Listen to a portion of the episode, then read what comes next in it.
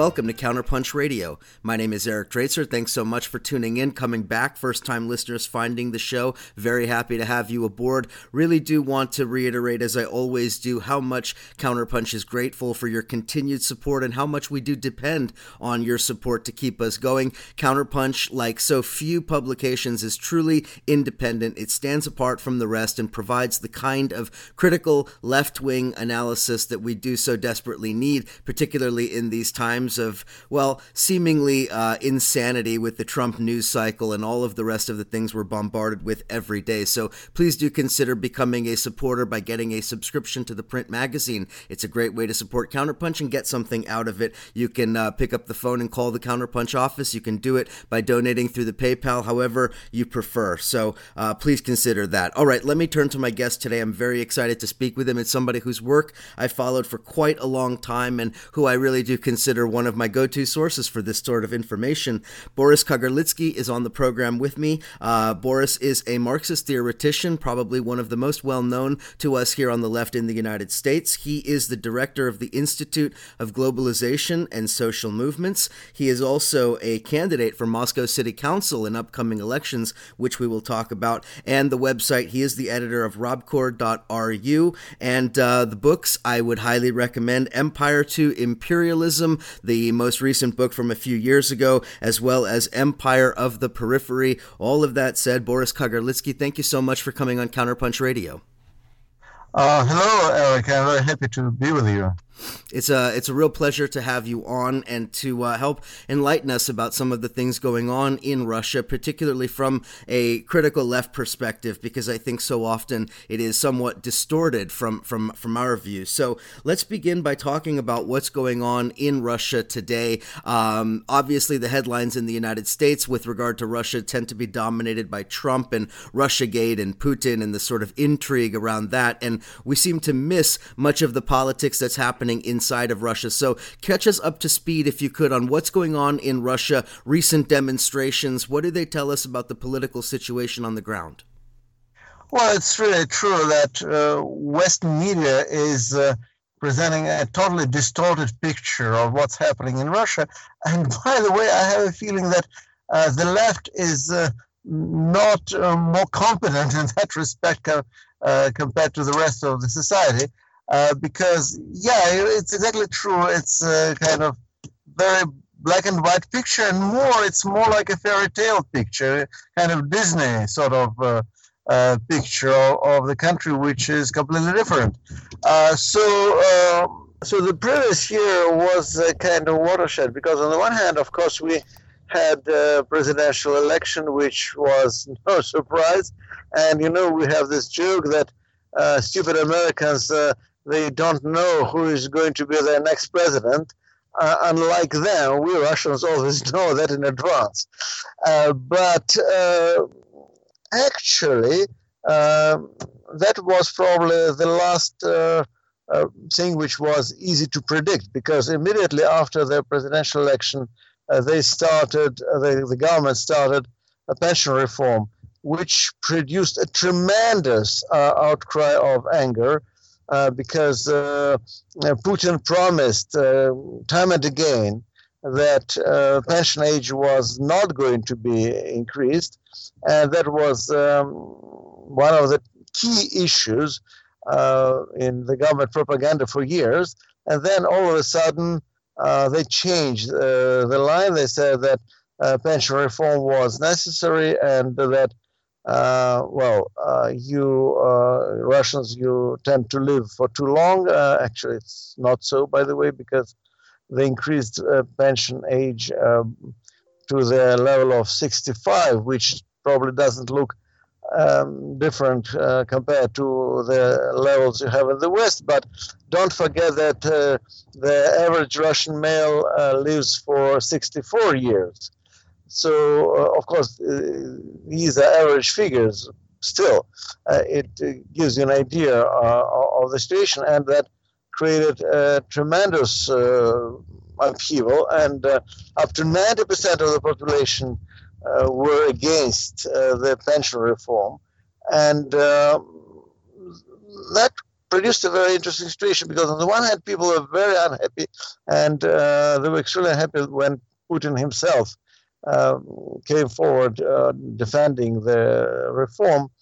Mm, but on the other hand, the level of actual protest was weaker than many people expected, given the level of discontent. So uh, it looked like um, that the government kind of managed to get away with that. Uh, but uh, soon after the reform uh, was uh, actually passed, we've got the first uh, round of uh, local elections, which resulted in people voting against United Russia, which is the pro-government, pro-Putin party, and of course they were voting for their um, official opposition, which is not a real opposition, to be honest, which is more like puppets. But still, uh, you know, there were um, kind of very impressive and visible defeats of their uh, official candidates uh, around the country. And um, uh, to make things worse for them, we are approaching now the new series of elections next September when people are already cautious that one of the few ways to protest effectively against what's going on is uh, to vote out United Russia candidates. So, uh, and the uh, situation became so tense that now, for example, for the upcoming elections, uh, government candidates they are afraid to announce publicly that they belong to uh, Putin's United Russia Party, so they pretend to be independents. But then the, it, it, it is usually also very visible because you know that these people who claim to be independents, first of all, you can Google them, and second, usually you have just one independent uh, in every constituency because otherwise uh, people who should vote for the government could be confused. But that's the way to identify these people. So that's one layer of events, and the other kind of uh, crisis, which is um, uh, developing, is uh, with the so-called garbage problem, because as any uh, modern capitalist society, Russia produces enormous quantities of garbage. And of course, uh, big cities like Moscow and St. Petersburg are leading that trend. And uh, you have to do something with the garbage. And for a year, they just did nothing. So they were just um, dropping this uh, garbage on on on the on the fields which were reserved for that, and then uh, this, uh, some areas around Moscow ended up having a sort of uh, artificial environmental disaster, which was kind of handmade uh, by the by the local government. So uh, it spread around central Russia. So there were riots and protests all over central Russia, and then uh, the new idea which uh, central government and Moscow city government developed was okay, we should get this garbage further away from central Russia, and they wanted to drop it on Arkhangelsk and other northern regions of European Russia, which also led to another outburst of protests, this time in the north. And uh, just to give you an idea how angry people are, uh, uh, you just should know that Putin had to cancel uh, his planned visit to northern Russia just because of the level of anger, which is so visible and uh, so uh, so kind of um, hot uh, that uh, even presidential administration couldn't guarantee that um, the president could simply go there. So they're pulling in tr- some uh, um, Rosgvardia troops, which is like National Guard uh, troops uh, to the north of, uh, of European Russia in order to prevent more riots and protests. so the situation is getting really hot, and I think the upcoming elections in September can also be very interesting. It's very interesting to hear about the protests, particularly uh, the fact that they're seemingly springing up in some of the more peripheral parts of Russia, not in Moscow and St. Petersburg, which I think really leads to a second question, and that has to do with the, the class dynamic of these protests. What we've seen uh, historically in the recent in the recent past in Russia, primarily protests of, I guess, what we would assume to be upper class liberals in places like Moscow and St. Petersburg around issues of press freedom and things like that. So I wonder is the class character of these protests distinctly different from what we've seen in the past? Uh, there were always different oppositions objectively, even though uh, uh, I'm not speaking about that on the political level, but objectively there were two types of uh, discontent uh, in Russian society. And uh, one of the problems with the movement of 2011, when there were protests against electoral fraud, was that, uh, in a certain sense, the movement was almost immediately hijacked uh, by Moscow liberals, as we call them, or, uh, upper middle class uh, uh, pro capitalist um, liberal guys who uh, reduced their protest to the issues of democratic freedoms, which of course is fine, but uh, you see, the problem with these people is that uh, they are really hated by uh, huge masses of, of, Russian society because people remember uh, that these were the very same people. I mean, the political leaders of of, uh, of, of this kind of elitist opposition. Uh, these were the very same people who were responsible for robbing the society in the 1990s when they supported privatization and uh, dismantling uh, welfare state and so on and so on.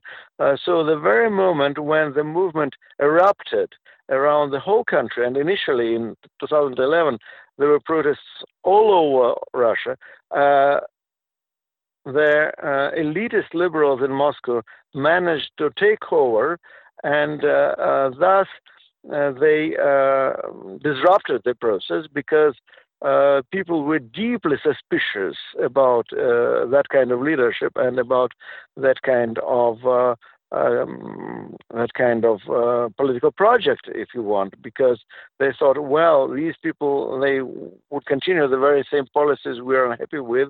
They want just to replace uh, the current regime with something not so different. And uh, actually, if you follow the events in 2011, it was very interesting that the first outburst of protests was quite considerable uh, around the whole country. But then, within like 10 days, uh, protests uh, started um, slowing down and kind of um, evaporating uh, uh, around the country, and only Moscow remained really hot. Uh, even St. Petersburg actually was um, losing uh, speed, uh, losing losing steam very very fast.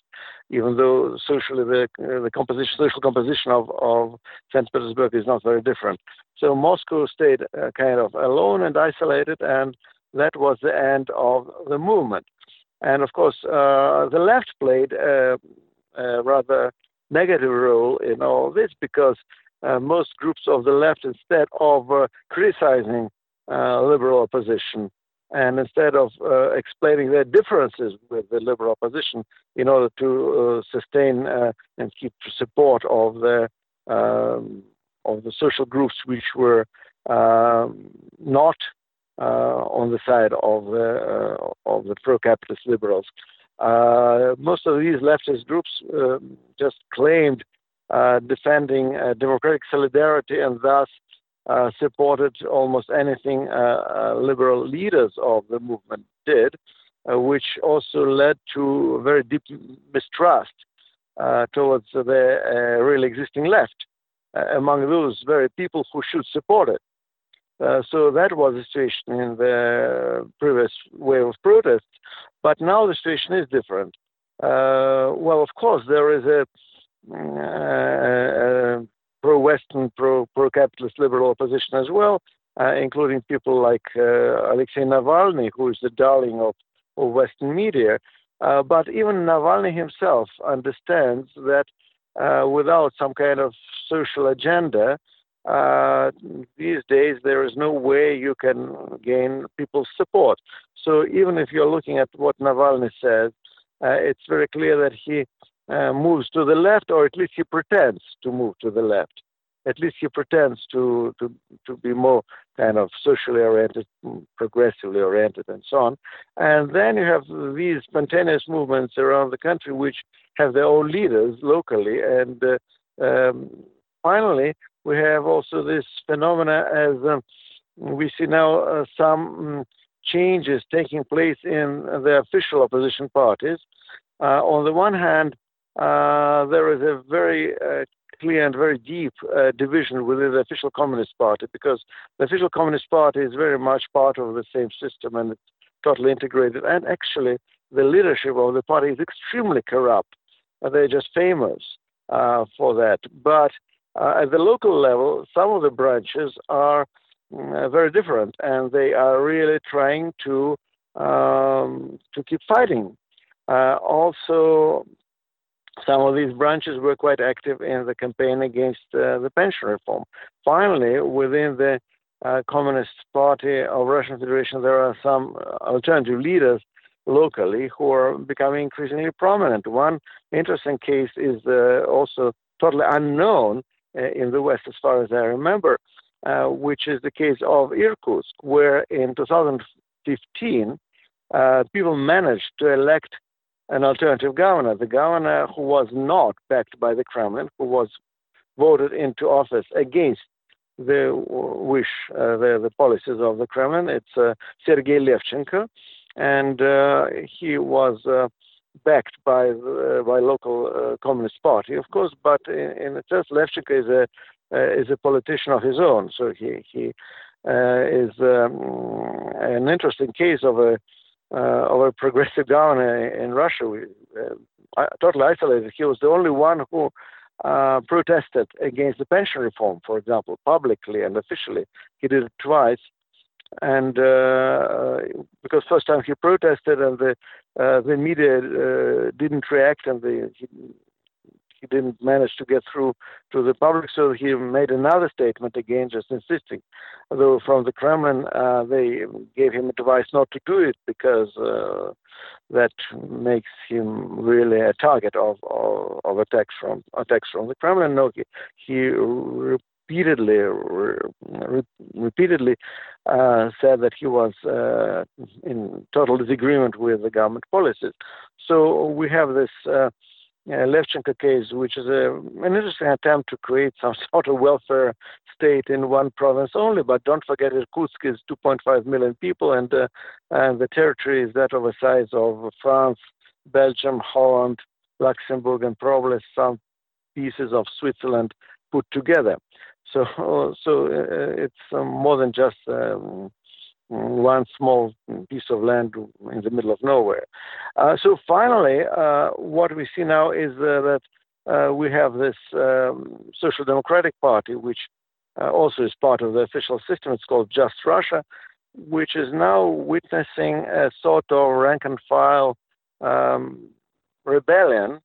Uh, or maybe it would be rather a rebellion of low and middle level party bureaucracy, which uh, is uh, sick and tired of uh, being just part of the official system and mm, losing support and losing any any credibility because of that.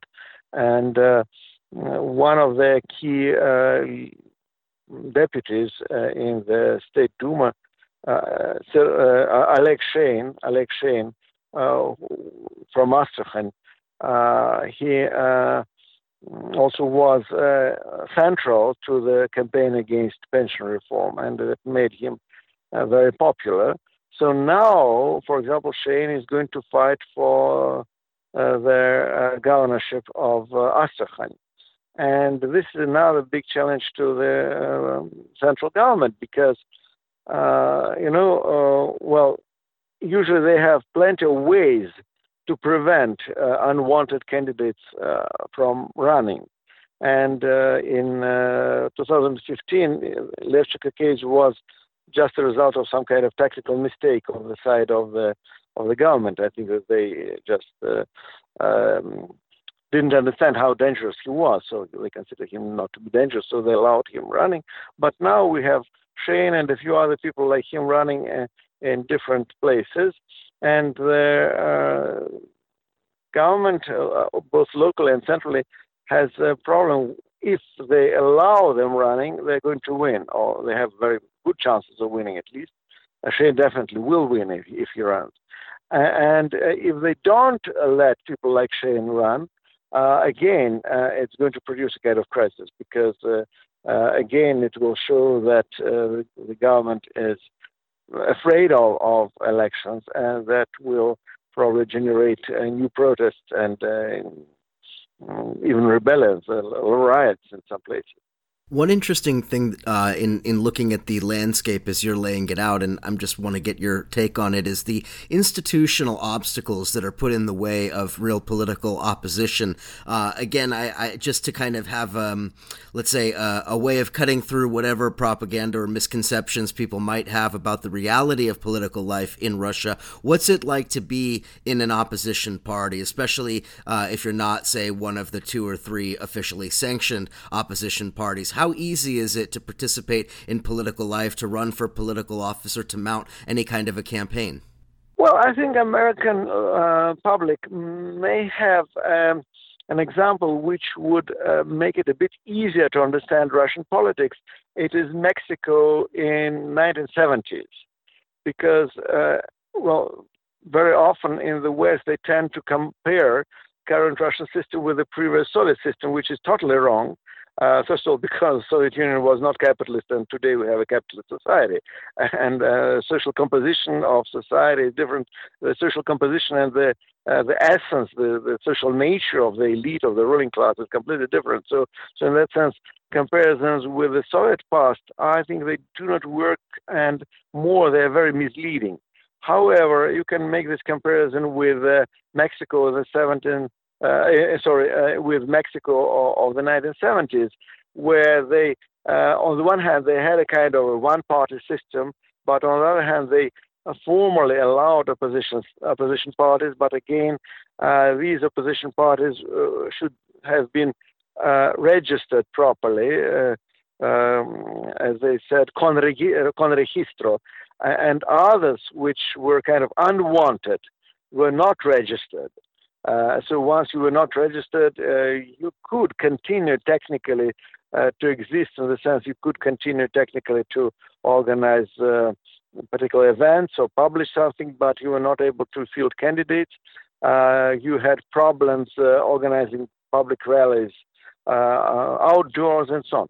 So this is exactly the situation in Russia. First of all, it's very hard to organize a public rally outdoors unless you're one of these recognized four uh, political parties. Uh, one of them is United Russia, of course, and uh, of course they have no problems organizing rallies or events. Then you have Liberal Democratic Party of Zhirinovsky, then you have the Communist Party of Russian Federation, and finally this Just Russia, Справедливая Россия party. And uh, these are the four parties which uh, have some kind of permit to organize events.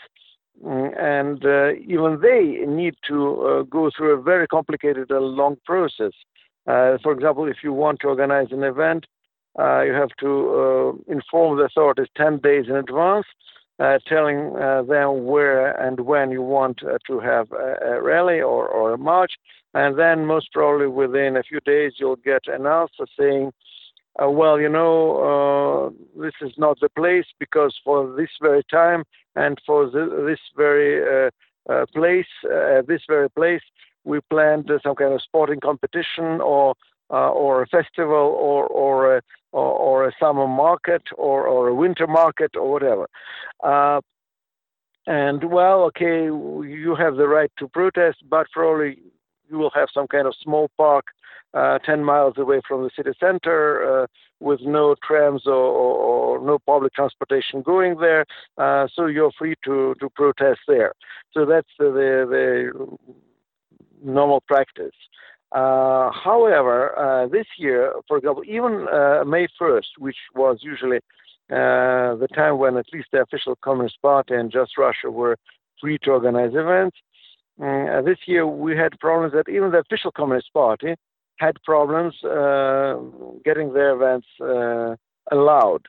Uh, of course, not in Moscow, but in some other places in provincial cities and towns, partly because the the central government of administration of, of, of the president, they're becoming deeply suspicious of uh, local branches, even of the Communist Party, uh, because they suspect that people in these branches are not necessarily as corrupt and as uh, co-opted as people uh, as the party uh, central leadership. And uh, mm, speaking about freedom of speech, you know, I keep telling my Western friends, Russia is a free country, but not a democracy in the sense that you can publish, you can speak, you can mm, discuss things, especially when you discuss things indoors. Uh, you can organize events and so on. So there are no limits, or at least there used to be no limits, because again, now, uh, given the uh, rise, the growth of discontent, um, the government seems to become more repressive, but maybe it will backfire, it will be counterproductive. Because, for example, now they're attempting to establish a system of control over the internet because internet was completely free and most people just switched from television which was controlled to the internet. And uh, the number of people watching television especially watching news on the television is diminishing uh, year after year after year. And the number of people who get their news from the internet is increasing also kind of every year or even every month.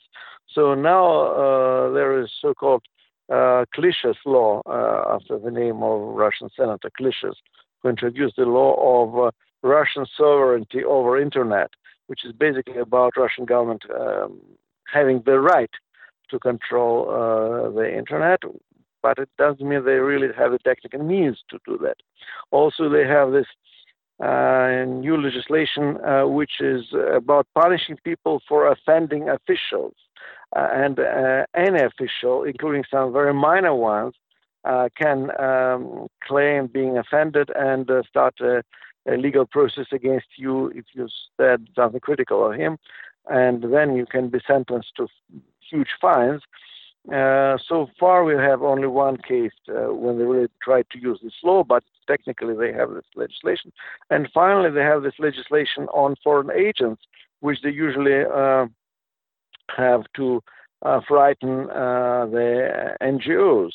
Uh, for example, we, uh, our institute is registered uh, registered as an NGO. So uh, just recently, they had a court case against us because we cooperated with German Rosa Luxemburg Foundation, and they um, sentenced us to pay a fine of uh, 300,000 rubles, which is a lot of money, which we, we don't have actually. Uh, so at this point, when I came to the court, so it was very interesting because I uh, explained our case. Uh, the uh, judge listened, uh, uh, kind of agreed with, most of what I said. Then he picked up another file, just a different file, which already had a pre prepared, pre-written sentence. So this sentence, the, the, decision was sent to the court from the Minister of Justice by email. So just he had simply to read it. So the procedure, the debate had no meaning because the decision was already sent to them. So he read the uh, the uh, sentence uh, about this fine of 300,000 rubles, and then he said, but uh, there is a way you can avoid paying it because if you don't have this money, you can start a procedure of claiming of being unable to pay, and we will uh, discuss that problem, probably you will not have to pay the fine. So it's like everybody understands that this law is, uh, meaningless and it's just a, a, method of political repression, and even people in the legal system are not very happy with that. Uh, and uh, what we have now is that uh, they introduce more and more repressive legislation, which uh, doesn't work. So finally, speaking about the left, which is not registered, which is not part of the official system, uh, again, as I told you, people can register as NGOs, they can register as uh, public organizations without the status of political parties, uh, and also, uh, well, they organize coalitions, so there are plenty of activities. And for example, I belong to a coalition called Civic Solidarity, which is a coalition of social movements and, and leftist activists and uh, some intellectuals. And uh, this year, exactly, we um, organized a meeting with the Just Russia people who who are who are very unhappy with the with the current situation. We, we organized a meeting with Alex Shein from Just Russia Party, and finally we agreed on forming a coalition. So uh, this time uh, we are going to run candidates on the lists of uh, Just Russia Party, but these will be our candidates, not candidates uh, pre-selected by uh, by the party. So we are going to make, and made the selection ourselves. So uh, this changes the situation very much because uh, it allows some of the real progressives to run. It doesn't mean we're going to win, but at least we're going to, to do a, a serious campaign. And by the way, it doesn't mean that we have no chance. We will, of course, have to fight really seriously and uh, we have plenty of problems, including lacking money, and because uh, the party doesn't give us any money. But uh, at least it, it's going to be a serious fight. There's interesting that there's a there's a little opening there and certainly something to follow. Now before we go to the break, I want to just ask about another aspect of the political opposition in Russia. Just in the last 12 to 18 months, there has been quite a wave of repression that we have seen. I wrote about it in Counterpunch a while ago and uh, one of your colleagues over there uh, reached out to me and, and quite correctly criticized me for having a very limited scope in my coverage because I had written about political repression of leftist uh, activists, both uh, socialists as well as anarchists in Crimea. And in fact, it seems that the wave of repression had been much larger than I even thought when I first wrote about that piece. So, can you tell us a little bit about some of the actual repression that we have seen uh, against anarchists and, and communist activists in both in the major cities and elsewhere in the country? And where that stands today? Uh, there are spontaneous attempts uh, to intimidate people, and uh, you know it is also very typical for today's Russia. You never can un- explain what is the logic uh, for this particular event here and there, because it's like, well, the the Penza case where they repressed anarchists. Uh, there was a group of anarchists who were uh, arrested and accused of uh, uh, planning uh, terrorist attacks and so on and so on. Uh, so uh, that was called the, the network case. Uh, they, they, were accused of trying to form a network which potentially, potentially, could be turned into a terrorist network. So was, they were not even accused of trying to organize a terrorist network. They were trying. They were accused of trying to organize a network which could be later potentially used for terrorist purposes. Uh, and so these people are still in jail uh, and uh, they're still waiting trial, which is not happening because this is a very absurd case. But at the same time, there were other people who were arrested or um, who were called to to to um, be questioned by the authorities uh, in different uh, parts of Russia in relation to the so-called network, and then uh, quite a few of them got released. So it's very much like a decision made by some local uh, police or local uh, FSB authorities on the grounds which are not very clear why some people uh, get uh, jailed and other people for very, with the very same status, accused of the very same things or accused of being involved in this very same organization, they just go away.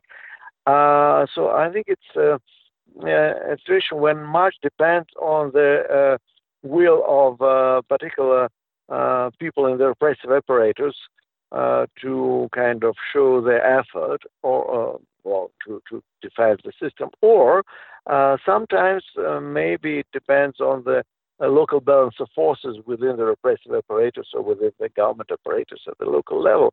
Uh, of course, there were also other cases, and uh, um, well, uh, again, as I told, on the one hand, yes, you can say that there was a wave of repressions. Uh, on the other hand, you cannot say that there is some kind of systematic repression uh, against uh, leftist or political opposition. Of course, there were also repressions against uh, Navalny supporters. Uh, but again, uh, in, in, one uh, city, it's, it's a real serious repression. In another city, nothing really happened. Uh, the same thing with the, with the NGOs. Like people sometimes get fines, like we we got it, and sometimes they go away with it, and it's totally without logic. You, know, you can never predict. Uh, but this is part of today's Russian life, actually. It, it often lacks logic. Absolutely. And of course, anything in relation to agitation around Crimea and the ongoing war in eastern Ukraine is, of course, I think, going to be under a special microscope as compared to perhaps activism around some other issues in other parts of the country. Sure, it's absolutely true. Uh, though, of course, the, uh, the case of uh, uh, Ukrainian war is a very special case because uh, actually, as in, uh, if we follow the case of repression, we also know that uh, quite a few people who were involved in uh, the Donetsk rebellion and who were active supporters of the Donetsk rebellion were also repressed. Uh, so Indeed. some of Russian supporters of the Donetsk rebellion were repressed. Yeah. Let's let's let's come back to that on the other side of the break. I want to take a quick break, and when we return, I want to talk about some of the developments in Ukraine, including the recent elections and what that means for uh, both for Ukraine and, and particularly the ongoing conflict, as well as the situation of Russia's economic uh, situation and Russia's position in the world vis-a-vis the United States and some other conflicts. A lot more to discuss with Boris Kagarlitsky. You're listening to Counterpunch Radio. We'll be right back.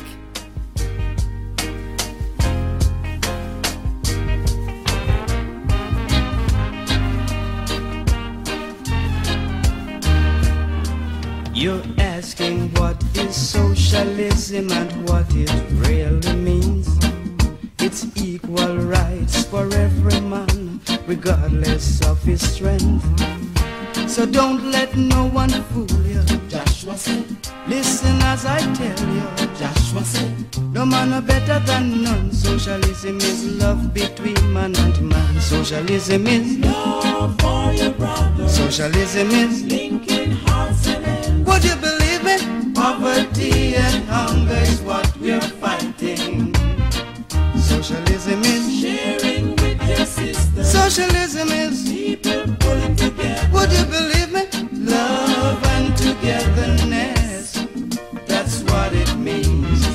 Mr. Bigger trembling in his shoes, saying he's got a lot to lose. Don't want to hear about sufferer at all. Joshua said, One man have too many, while too many have too little. Socialism don't stand for that, don't stand for that at all. Socialism is love for your brother. Socialism is linking hearts and heads. Poverty and hunger is what we're fighting. Socialism is sharing with your sister. Socialism is people pulling together. Would you believe me? Love and togetherness. That's what it means.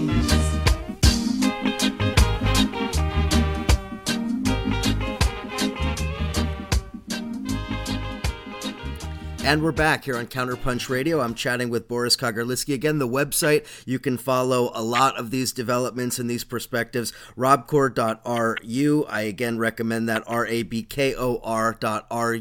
I think we all know how to use the translate feature if necessary and, uh, you know, be able to follow along with the analysis there. So uh, before the break, we started talking a little bit about Ukraine and some of the uh, activism around Crimea and elsewhere, but I think one of the major stories stories that I'd like to get your analysis on here is the recent election, the uh, election of a new president there, Zelensky. Who is he? What does this election mean for the ongoing situation in the eastern part of Ukraine and for Russia and Russians broadly?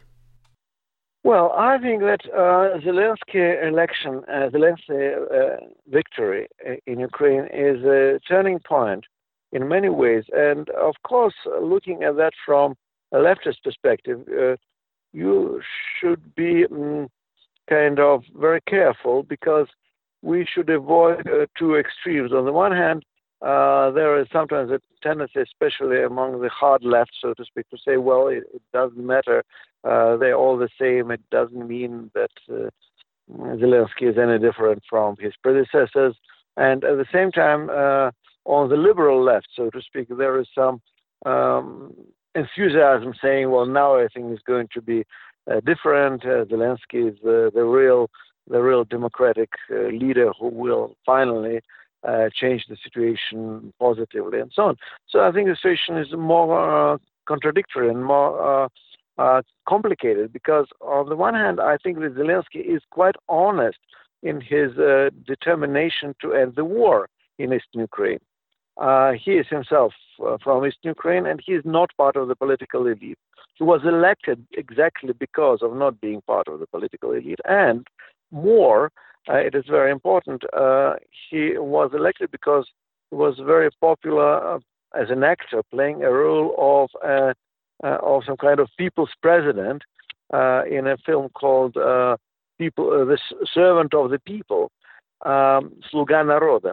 Where this character.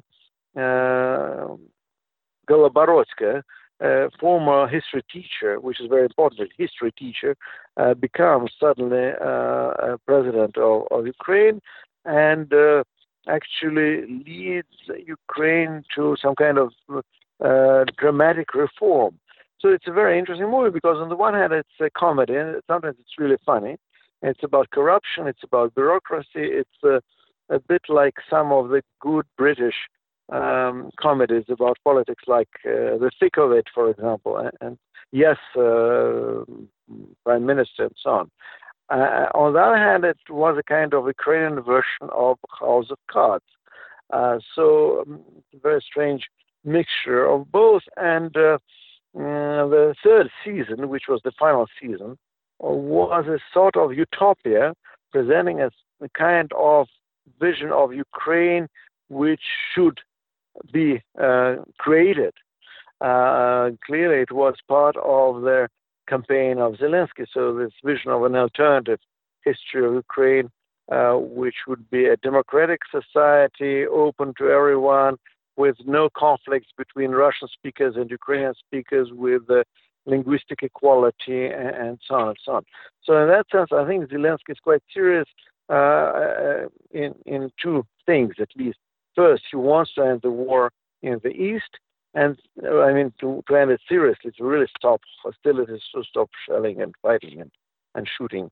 Uh, and uh, second, I think he's very serious in terms of uh, mm, actually uh, making the cultural opening towards Russian language, and not necessarily making Russian language equal to Ukrainian language, but at least uh, increasing its status. Zelensky himself confessed that he didn't know Ukrainian language prior to the elections.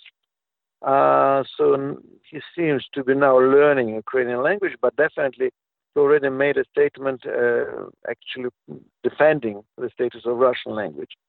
And of course, he will probably be seriously trying uh, to um, do something about corruption.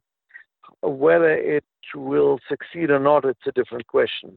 Uh, and how strong is his determination is also a different question because we also know that Zelensky has uh, a long-term relationship uh, to one of the uh, oligarchs in Ukraine, which is Igor Kolomoisky, a Jewish oligarch who is now in Israel, uh, who actually was uh, defeated in the inter-oligarchic struggles within Kiev, so he had to leave the country and he lost some of his property to other oligarchs, actually uh, and to Poroshenko clan, to the clan of uh, previous president. So uh, we know that um, Kolomoisky was very much in favor of Zelensky candidate and uh, supposedly gave him some money to run.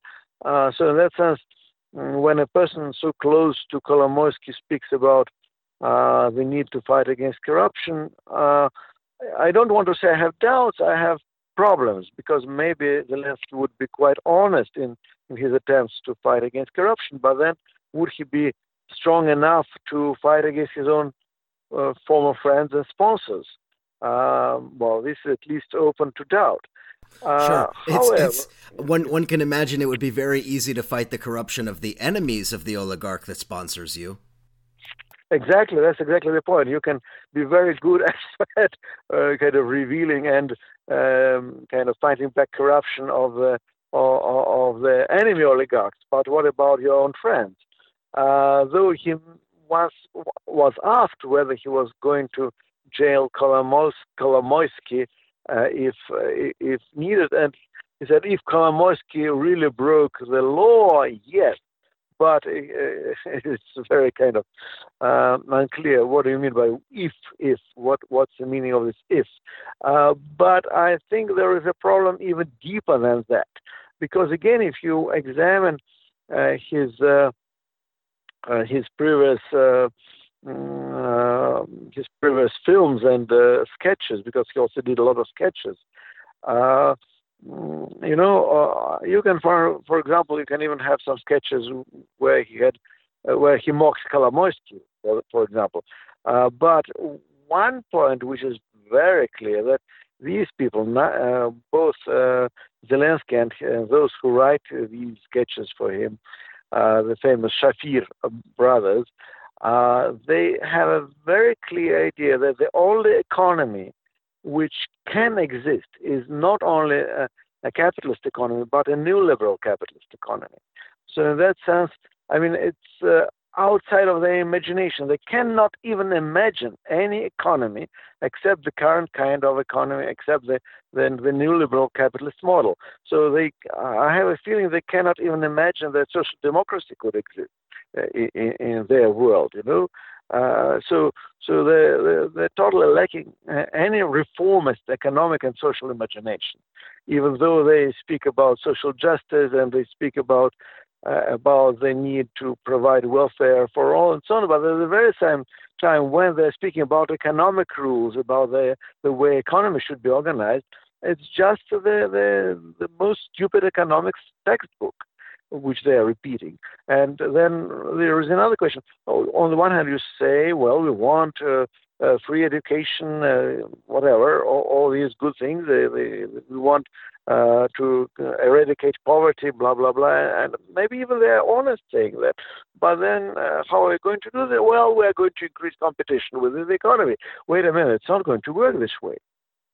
Right, exactly. So, one of the other things about uh, Ukraine and, and, and, many of these issues that I want to get your comment on, those of us on the left in, in the United States and in the West especially have this kind of unique experience, I think, of watching a, a sort of Kremlin cultivated echo chamber within the alternative media that's, you know, flagship is RT and Sputnik, but many other, uh, you know, sort of websites that seem to be kind of toeing those same talking points. And you've seen over the last five, six years, the sort of uh, um, image of Ukraine as essentially a neo Nazi state run by, you know, fascists who are just dead set on some kind of genocide against Russian speakers and so forth. And the reality, of course, is much more complex, and it's, it's not the sort of caricature that uh, Russian media has sort of portrayed. And I think that uh, this recent election, the election of Zelensky, a Jewish uh, comedian who represents, you know, and I think quite transparently, Jewish uh, interests, Jewish oligarchic interests, and him being elected with the numbers that he was elected does seem to dispel some of the mythology of Ukraine as being some kind of a Nazi criminal state. Uh, so I want to get your comment on this sort of the, the, the rise or maybe the resurrection of far right politics in Ukraine and also kind of this idea that's been pushed by Russian media of Ukraine as sort of a Nazi state. Well, uh, again, you're you're exactly right that the image is uh, totally simplistic. Uh, the way Western media portrays Russia as a kind of, uh, uh, well, uh, I don't know, fairy tale evil empire. also, the way Russian media portrays presents Ukraine as a Nazi state is, is wrong. However, first, of course, there is a very strong far right in Ukraine, and it was much stronger uh, about 2014. So the far right movement and the far right politicians were influential, partly because they were encouraged by the uh, more uh, so-called moderate uh, sections of, of, the Ukrainian elite, which used uh, these uh, far right sections actually to to be um, their their fighting tool against social protest, against uh, dissent, uh, discontent in the country, and so on. Uh, well, actually, in many cases, we, as we know the history of fascism, that was exactly how fascist uh, movements, which later came uh, to power, actually started. I don't think that mm, in Germany or, or early in Italy, uh, everybody who encouraged uh, initially uh, Mussolini and Hitler could predict, could foresee the, the outcome. So they initially used fascist gangs as a tool against labor movement and, and so on. So they uh, tried to manipulate these gangs, and they tried to control them, and it didn't work out. And by the way, uh, if we if we look at the uh, at the history of, of, of the recent history of Ukrainian politics, we should know that it was exactly uh, Igor Kolomoisky, uh, this Jewish oligarch, who spent quite a lot of money on uh, some of the far right groups. Um, well, it was just his kind of cynical uh, calculation. He thought that he would be able to control uh, that, you know, but riding a tiger is not a very uh, very easy job actually. And, and again, uh, just listeners, just as a reminder, Pravy sector, the Svoboda party, a lot of the different factions that we're talking about that were instrumental in Maidan, many of those have kind of uh, migrated to one or the other oligarch for money and, and so forth, and that sort of has evolved from there. Absolutely, that's that's exactly the case. They use these people for Maidan. They use these people to intimidate uh, not only Russian speakers, but it's very important to understand they use them to intimidate workers and uh, labor movement. And don't forget that most of workers are Russian-speaking workers. So most of the industrial base is in the Russian-speaking regions. So very often what is presented uh, both in the West and sometimes inside uh, Russia and inside Ukraine as a conflict between Russian speakers and, and Ukrainian speakers in reality is a, a, a way to uh, kind of misinterpret uh, a repression or an attack on the labor movement, which consisted of, of Russian speakers mostly and which was much stronger in eastern Russian-speaking areas, uh, Russian-speaking uh, parts of the country.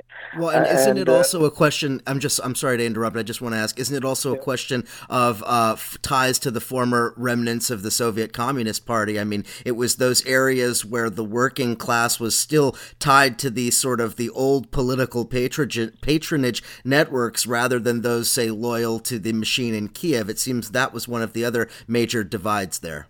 Uh, that's also true, though I think it was not the major thing already by 2014. It was more important in the previous phase of Ukrainian politics. I think, like before 2004, this was quite essential, uh, but less so in 2014. But what we saw later, after 2014, was a very interesting development because uh, Ukrainian society kept changing. So Ukrainian society today is not the same as it used to be, say, by 2014 or 2015. Uh, recent opinion polls show a very interesting tendency that uh, Ukrainians uh, tend to have a more positive view of Russia and Russians, increasingly more positive view of Russia and Russians, uh, though uh, it doesn't mean that they have a positive view of Putin. Uh, so the attempt to turn this conflict into a wave of uh, Russophobic anger at the grassroots level actually not only failed but backfired and created a different uh, trend that people keep uh, uh, thinking that well uh, being against uh, Putin or being against current Russian government doesn't mean they're against Russia, or even that they are against Russian state. Uh, it means uh, they increasingly differentiate between the state and the government in Russia. So it's very interesting that uh, the opinion uh, of Ukrainians about Russia uh, became positive for 67% as far as I remember Ukrainians, while in Russia the situation is different. Unfortunately, uh, till the election of Zelensky, the propaganda image of Ukraine did work, so uh, partly because there were elements of truth in this propaganda story. Uh, so it did work, and uh, most Russians had a very negative opinion of Ukrainians. And then uh, the election happened, and then uh, all of a sudden, mm, Russian uh, population in Russia discovered that 70% of Ukrainians elected a Russian-speaking guy who presented himself as a Russian speaker. It's very important. It's not only that he actually is Russian speaking. Uh, every Ukrainian politician in reality is Russian speaking. Poroshenko is Russian speaking, and Tymoshenko is not even Ukrainian by origin. Tymoshenko, this woman who was uh, uh, the third, uh, uh, the third uh, runner. The, the third, who has the third position in in the race after Poroshenko and Zelensky. She she's not even ethnically Ukrainian.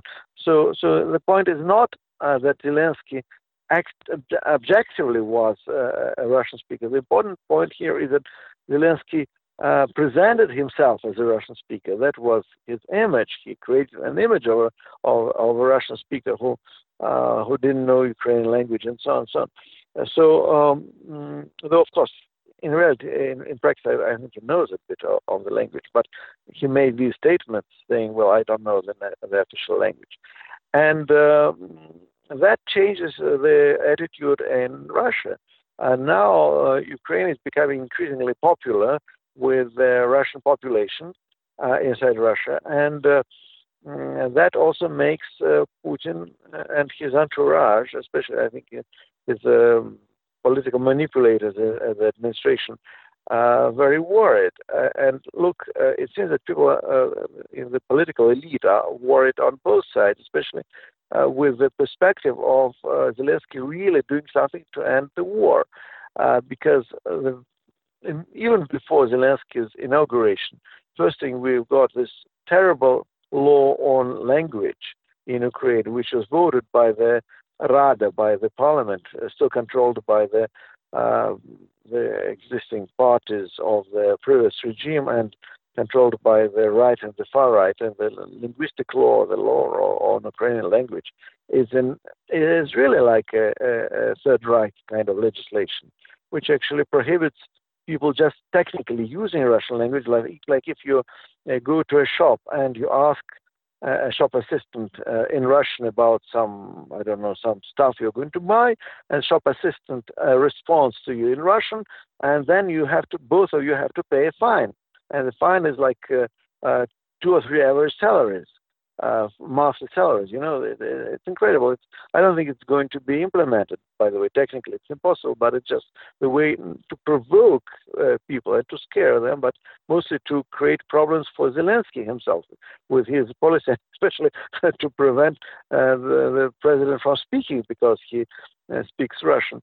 And uh, the very same day, or the second, uh, or the day after, Moscow announced that it was going to give you know, Russian passports to people in Donetsk. And look, people in Donetsk were asking for uh, the, for the right to get Russian passports for five years. They were denied that year after year after year. And then all of a sudden, when there was finally a perspective for a peace settlement, then suddenly uh, Russian government decided to change its position to start giving them passports. Again, that's a way to provoke uh, Ukrainian side, like saying, look, uh, well, we are not going to compromise. We, we want these territories to be taken away from Ukraine. And uh, I think that uh, Zelensky's position was very balanced. His reaction was very balanced because uh, he didn't make any, any strong statement against uh, Russia's decision, just uh, saying, okay, maybe there are certain people who want Russian passports. Okay, if they want, okay, let them have Russian passports, period. Uh, and, uh, well, okay, but most people will probably not take Russian passports, I hope. And by the way, uh, he didn't say that publicly, but everybody knows. Yeah, they will probably take Russian passports, but they will not give away Ukrainian passports. They will just have two passports. But uh, well, he made a much stronger statement against uh, the linguistic law. And uh, then he made another interesting statement uh, because at Easter, uh, he congratulated Ukrainians with uh, Orthodox Easter, which is also a bit funny because he himself is a Jew. But anyhow, he congratulated his Ukrainian um, people uh, with Orthodox Easter in two languages. So just um, turning that into a kind of open challenge uh, to the law, uh, which he did exactly what the law prohibited. Uh, the law is um, not implementable, as I said, but it is very clear that the, uh, mm, the incoming president, because he's not yet inaugurated, but anyhow, the the elect the president elect defied uh, the law uh, uh, publicly and and immediately, making the statement in in two languages.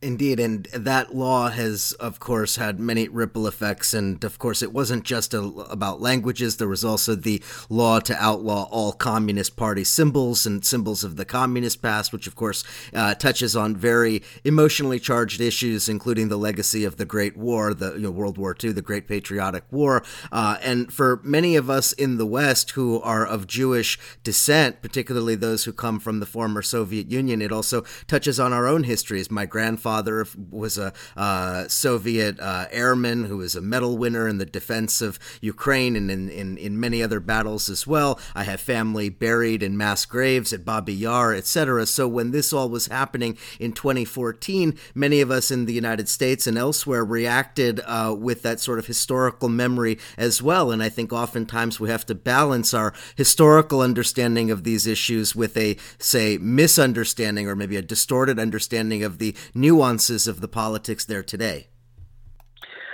Well, uh, Ukraine is a country which is full of contradictions.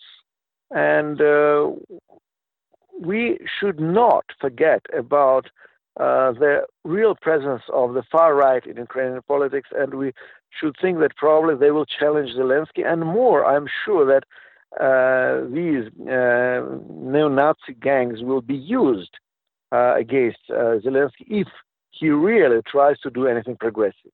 It's 100% guaranteed that uh, the, the, the far right is, is, is a real threat uh, in Ukraine, and they, even though they, they suffered a tremendous defeat recently, uh, partly also because it became very clear that most Ukrainians don't agree with them.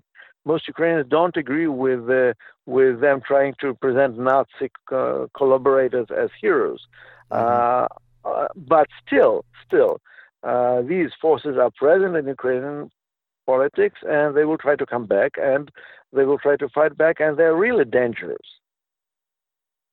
Absolutely right. Well, in the time that we have remaining, since I don't want to keep you too much over the time here, I want to ask you about Russia's uh, foreign policy and how that relates to some domestic concerns. Because, of course, Russia has kind of reestablished itself on the global scene, especially in Syria. I think it's probably self evident uh, how, how that's the case. Uh, certainly, the way that that conflict has evolved has kind of re catapulted uh, Russia to prominence in the Middle East. Obviously, Russia has some diplomatic uh, stake in what's going on in Venezuela and elsewhere right now that's in the headlines. And so um, I, I want to just ask you on the one hand, it seems that Russia is kind of reemerging on the global scene. That's certainly what Putin wants to. That that's the image that Putin wants to project. But on the other hand, we've seen some somewhat troubling economic indicators, especially within Russia. So I'm curious uh, how it's being viewed domestically in terms of the, uh, the, the the opinion polls and and other things, and how this is translating economically. Because between the sanctions, the dip in global oil prices all of these things that are putting negative pressure on Russia's economy. How does Putin justify the expenditures in Syria, Ukraine, and elsewhere? Uh, the only real success of Russian foreign policy, which was popular inside the country, was the reincorporation of Crimea. And uh, in the West, it is sometimes interpreted in the context of uh, Russian imperialism or Russian nationalism. Uh, but uh, well, don't forget that first of all, and it is really true that uh, Crimean population wanted uh, to be part of Russia, and they insisted a few times on having a referendum. This referendum was always denied by different Ukrainian governments, and finally, after Russian troops uh, actually took over, the referendum happened. And by the way, I suspect that if referendum happened under different circumstances, the outcome would be somewhat different, but not that different. Probably it wouldn't be, say, 90% in favor of the or, of reintegration of, of Crimea into Russia, but probably it would be 65 or, or 70%. Still, it would be an overwhelming majority. Uh, and then uh, with Syria or Venezuela or uh, Central Africa, the situation is different because uh, most of the population see that as a waste of resources.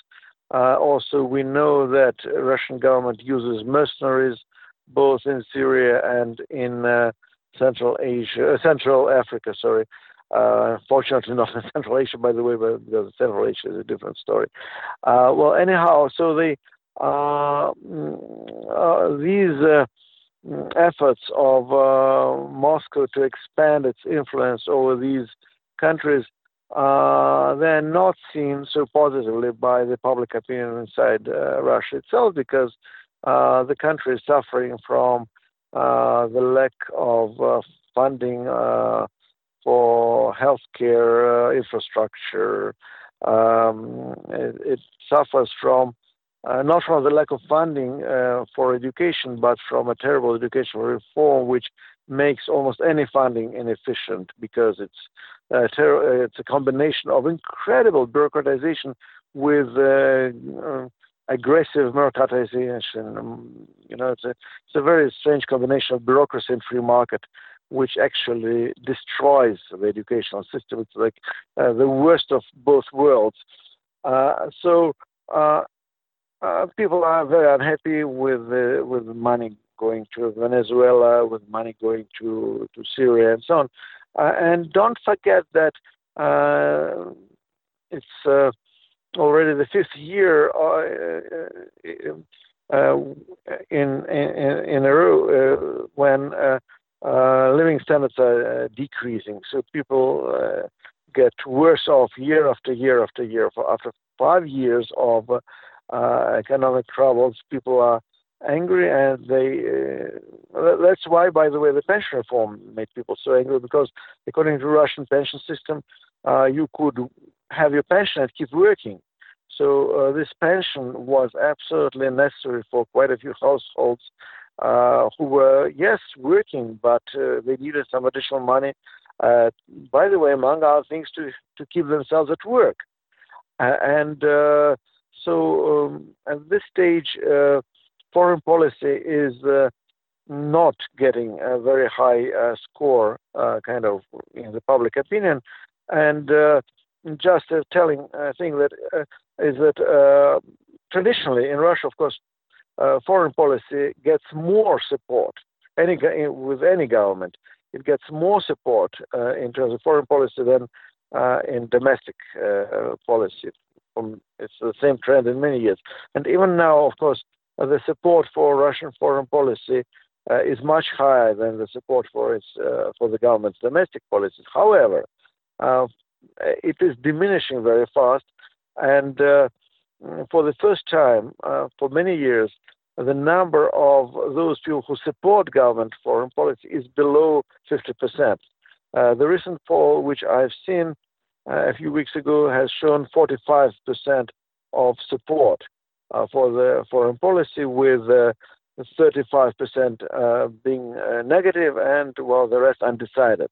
It's still quite a lot, but it shows that uh, the number of supporters is uh, diminishing and it's diminishing fast. So a few people, a few commentators said it's probably the last point, uh, which shows that the situation is coming to some dramatic change because uh, well, up to now, up to very recently, even when people were discontent, uh, unhappy with uh, with some decisions, at least they said, okay, yes, but uh, Putin made Russia great again. Uh, but it's not the case anymore.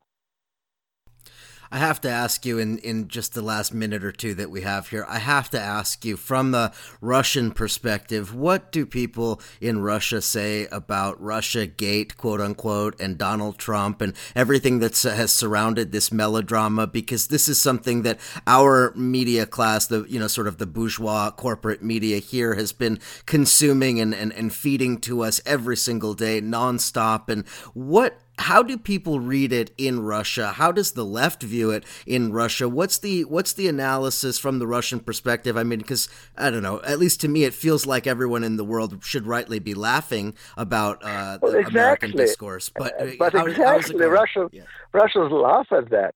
Russians laugh at that. And often people say, well, we'd love to have that much influence on American politics, but it's absurd. Uh, it's a crazy thing. It's uh, uh, even even if uh, there were some attempts to influence American uh, electoral process, uh, the whole story is so much exaggerated and so much in, turned into some kind of fairy tale that it's it's only a matter of laughter and it's a matter of irony. And I think no one in Russia takes it seriously. I mean. Um, of course, people say sometimes, well, uh, at least at least Americans remember that we exist. Uh, but that's the, the most that's the most positive thing Russians can say about this story. Sure, and I think a lot of Russians can think back to a number of elections the U.S. got its hands involved in in Russia. Well, so uh, that's think... exactly the point. That's exactly the point. American uh, diplomats and American uh, political manipulators just were well known of uh, influencing elections all over the world. Uh, uh, in Latin America, in Asia, in Africa, they they didn't hide that, and then all of a sudden they started shouting, "Wow, Russians are trying to influence our elections! Wait a minute, uh, you have just to uh, consider what you yourself have done uh, around the world for so many years. So it's like a boomerang uh, flying back. But unfortunately, maybe it's not true. Russians did not uh, have capacity to influence American elections. Much, much more to say about that, but we'll have to leave it there. Again, uh, Boris Kagarlitsky, the website, rabkor.ru, R-A-B-K-O-R.ru.